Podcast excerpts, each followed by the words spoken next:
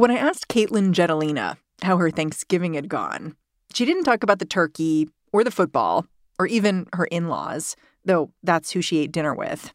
She talked about this photo.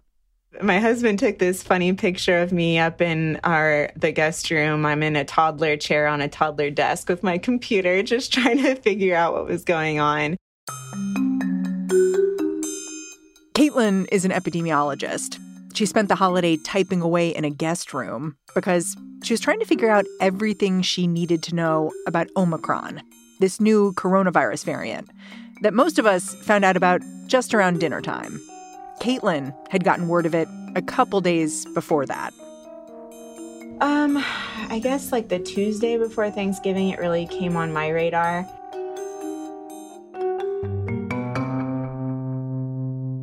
How did it come on your radar? Honestly twitter. It's uh i i follow a few amazing scientists and there was a scientist uh, in south africa who was really on top of this and was being very transparent about what was going on what they were seeing and um, other scientists started to chime in and i was kind of watching from afar. I mean you've said you haven't seen this much anxiety ridden chatter among scientists about a COVID variant before, even among the calm, cool, and collected people. Why the change? You know, I think that there's a lot of change with this variant. I mean, we're talking about 32 changes on the spike protein, and Delta was uh, nine changes. And so it was a massive jump in number of mutations. Now, this doesn't mean it's necessarily more severe, it certainly gets it on our radar. All those mutations put this variant on the World Health Organization's radar, too. By Black Friday, Omicron was a quote unquote variant of concern. Yeah, I'm trying to hold these two things in my head at the same time, which is I think you and others have been pretty clear like no one should panic over this new variant. But at the same time, it seems to have really gotten your attention quickly. It's a hard balance to strike, right? This isn't like a Delta plus. We always expected Delta to mutate to be our next threat, but this was something that was mutated over time, really under our radar, and then all of a sudden popped up. Today on the show, Omicron may be a variant of concern for epidemiologists, but should it be a variant of concern for you? I'm Mary Harris. You're listening to What Next? Stick around.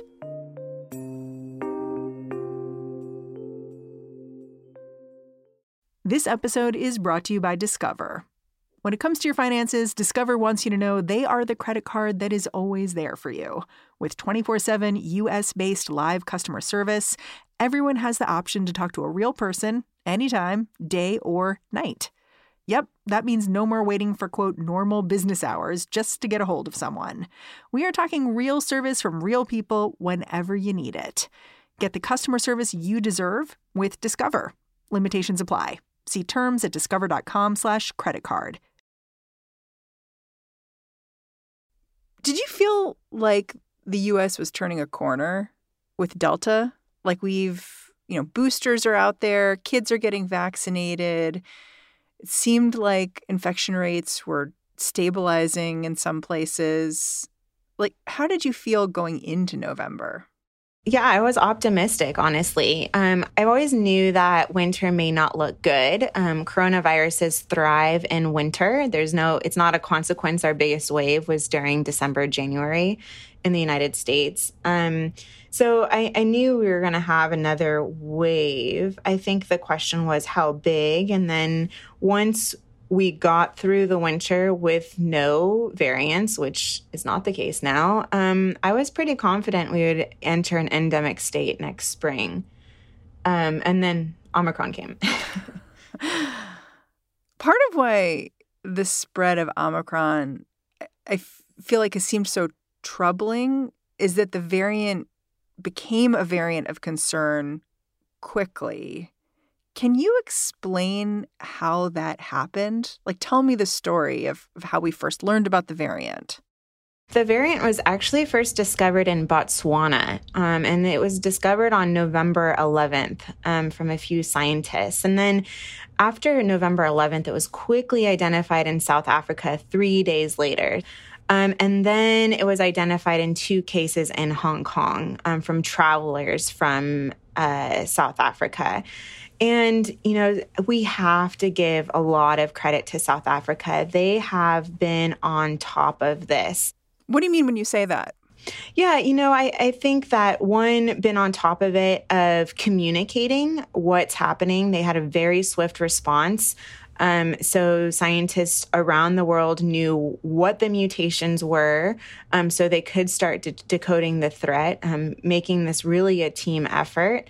Um, and then they've constantly been communicating to the global arena about what's happening on the ground. And I think that together, those two things, because the virus was caught incredibly early, other countries could really prepare and, and figure out uh, what to do right now, as well as others could start figuring out solutions. And if this is a variant that is a, a legitimate threat. Hmm. So let's get into what makes this variant different. I know it's got more mutations. What does that actually mean? So yeah, so it has more mutations. Um, we've seen some of these mutations before. For example, there's you know a few from Delta, a few from Beta, a few from Alpha, all previous variants of concern. There's also new mutations or novel mutations that we've not seen on other variants of concern, but we have lab data to suggest they're a threat or maybe we know because of their location on the spike protein that it makes us a little more worried. And the importance of the variations being on the spike protein you've written is basically because that protein is the key into our cells, right? That's right. So we pay attention specifically to the spike protein because, yeah, it's the virus is key into our cells. Um, and if the virus changes to become a smarter key, we need to know about it. Or not only that, either a smarter key or finds another door. We need to know about that. And so um, there's kind of three things we look at to see how this key has changed. Does this key change to increase transmissibility or increase uh, how contagious the virus is? Does it change in a way that it starts outsmarting our vaccines or infection induced immunity?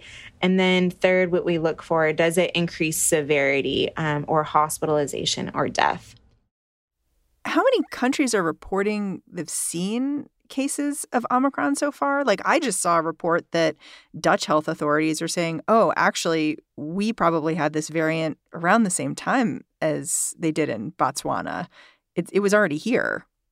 Yeah, and that's not a surprise at all. So, as of uh, November 29th, it was on five different continents, 21 countries, and we had about 200 confirmed cases with many, many more probable cases. Um, so yeah, it's it's already spreading, and we're not surprised about that. This is a very globalized world, and usually when we detect a variant, it means it's already been spreading.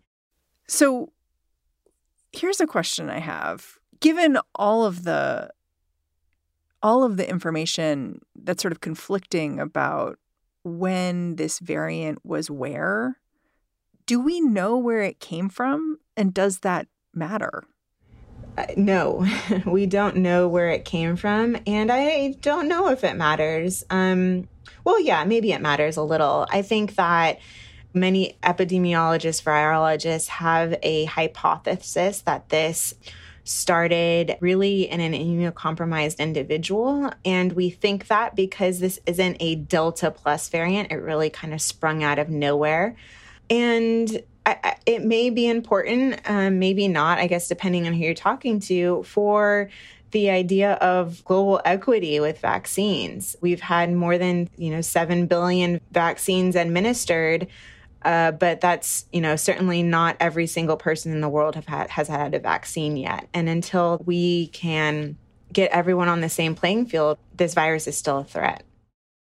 Can you explain the importance of this variant potentially evolving in someone who is immunocompromised? What difference would that make?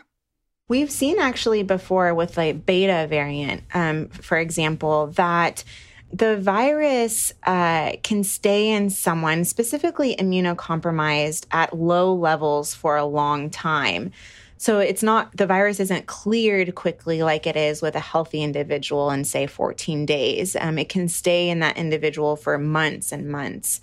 The body is a great incubator. And so when the virus is in that immunocompromised person, it can change and change and change and change until it changes a lot and then jumps from that immunocompromised person to another healthy person that then can transmit it.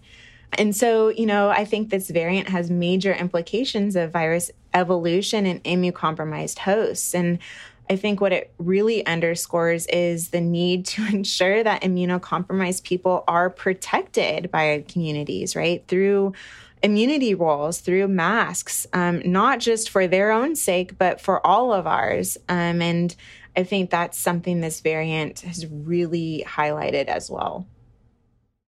I mean, last time we did a show about a new COVID variant, we were talking about Delta back in June. And at the time, the physician we spoke with was really calm. She was saying, if you're vaccinated, you're probably going to be fine. Turned out she was pretty much right. But one of the reasons she said that she felt so strongly about this was that as an HIV researcher, she knew that as a virus evolves, it can actually get less fit. So, actually, the virus you get when it's very evolved may impact you less. I wonder if, if you share that perspective and if that's part of what's in your head as you think about Omicron. It certainly is a possibility. You know, a virus's main goal is not to go out and kill. That's actually opposite of its goal. It wants to survive. And so sometimes that means the virus survives by becoming um, less severe. So it doesn't kill off its hosts, for example. I will say, you know, viruses aren't intelligent beings. It's it's random. These mutations are completely random, whether they get um, more severe or less severe. So we have to take that in mind. I think the other thing we have to keep in mind is that, you know, mortality is not the only outcome with SARS CoV 2. We also have morbidity like long COVID, which seems to affect about 30% of adults, 10% of kids. And we're, we have only touched on the surface of what long COVID can do. And so I guess my question then is, you know, if this is becoming less uh, severe in um, disease, does that mean it's also becoming less severe in um, long COVID? And that's not necessarily the case. And so we have a lot of still unanswered questions, more questions than answers right now. After the break, why it may only take a few weeks to get some of these answers. Without the ones like you, who work tirelessly to keep things running, everything would suddenly stop. Hospitals, factories, schools, and power plants, they all depend on you. No matter the weather, emergency, or time of day, you're the ones who get it done. At Grainger, we're here for you with professional grade industrial supplies. Count on real time product availability and fast delivery. Call clickgrainger.com or just stop by. Grainger for the ones who get it done. This episode is brought to you by Progressive Insurance. Hey, listeners, whether you love true crime or comedies, celebrity interviews, news, or even motivational speakers, you call the shots on what's in your podcast queue, right? And guess what? Now you can call the shots on your auto insurance too. Enter the Name Your Price tool from Progressive. The Name Your Price tool puts you in charge of your auto insurance by working just the way it sounds. You tell Progressive how much you want to pay for car insurance. Then they'll show you a variety of coverages that fit within your budget, giving you options. Now, that's something you'll want to press play on. It's easy to start a quote, and you'll be able to choose the best option for you fast. It's just one of the many ways you can save with Progressive Insurance. Quote today at progressive.com to try the Name Your Price tool for yourself and join over 28 million drivers who trust Progressive. Progressive Casualty Insurance Company and Affiliates. Price and coverage match limited by state law. Katelyn Jetelina says scientists are already working on how they'll tackle the Omicron variant. One way is by building out a virus in a lab with the variant on top of it. Scientists will then test to see if our current vaccines can fight the variant off. Scientists also want to know how transmissible the virus is and if it's deadlier than previous variants. The good news, Katelyn says, is that it might only take a week or so to get some initial findings on these kinds of questions. We're kind of in this lull, and it, it's hard to tell people just w- hold on, we don't know yet, um, because we we truly don't know anything yet. That's amazing. You think it's just going to be a week? Like I think about how long we've been in this pandemic, and to think we'll know something in a week. That sounds like that sounds like a real upgrade. Yeah, you know, it is an upgrade, and I would hope to see an upgrade after 20 months of what we've been through. You know, we have teams in place. We have surveillance systems in place now, finally in the United States. We have people, you know, team, yeah, teams and communicating across the globe working together. And so there's some, so a level of comfort there, I think, too.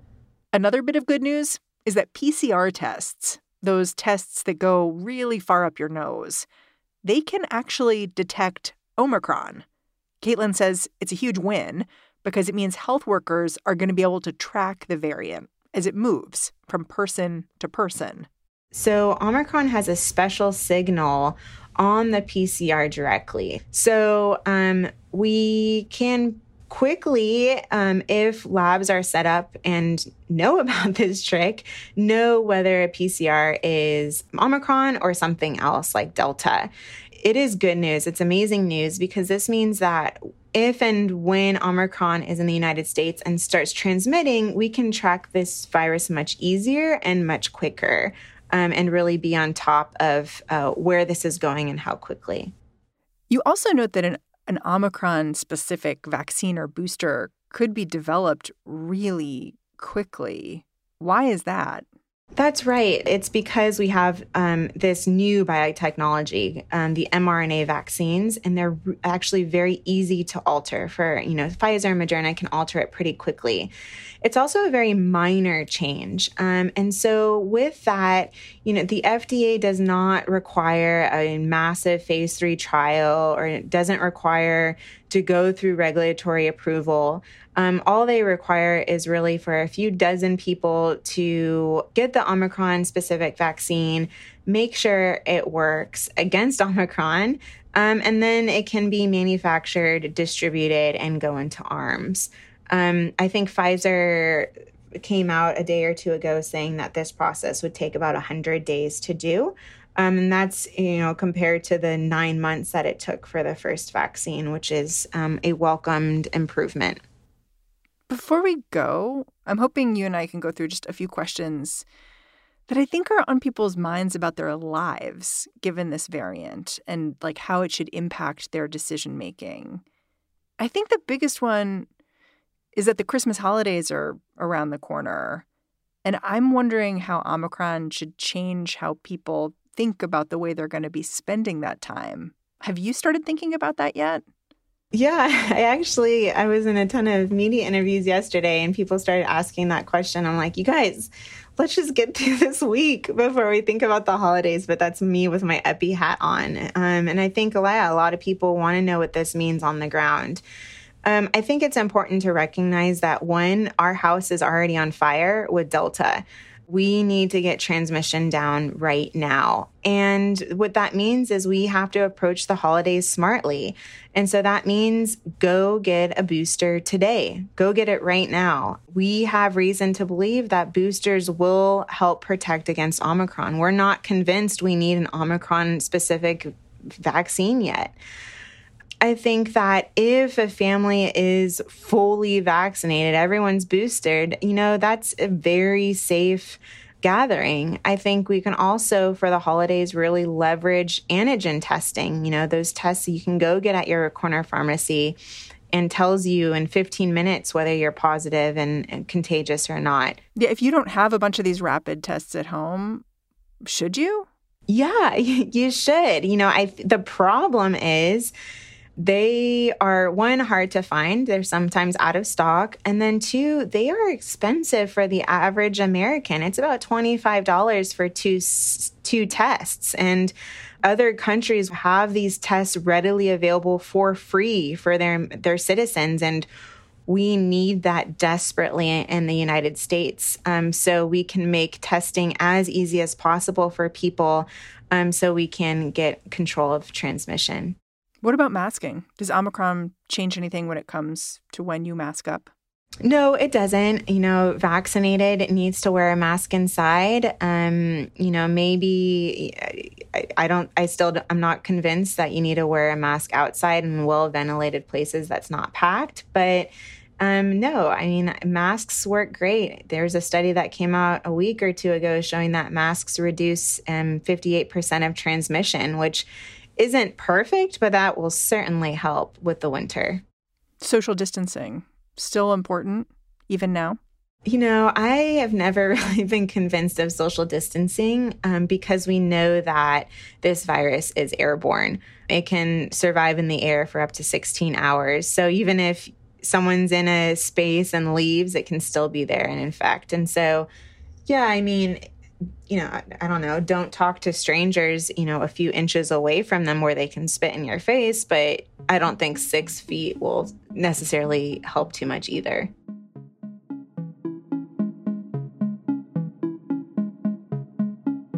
It's so funny. I was looking at the reaction to this new variant, and in some ways, I'm amazed at how fast the reaction's been. Like, it feels like last week a scientist said, huh, something new is happening. And then boom, boom, boom, variant of concern. And, you know, people are saying we're making, we're planning to make a vaccine off of this new variant. It all is happening so quickly. But then I also see that a lot of other decisions that I thought we all agreed weren't so useful are being made really quickly too, like the decision to limit travel from South Africa. I wonder what you make of all that. There have been policy level decisions that I certainly don't agree with. You know, if we're using purely science to drive policy, uh, those are not great policy decisions, but we all know that policy isn't just driven by science either. It does feel a little bit to me like South Africa raised its hand and said, Hey, we found something new. And then the response was, Okay, let's shut down all travel from South Africa.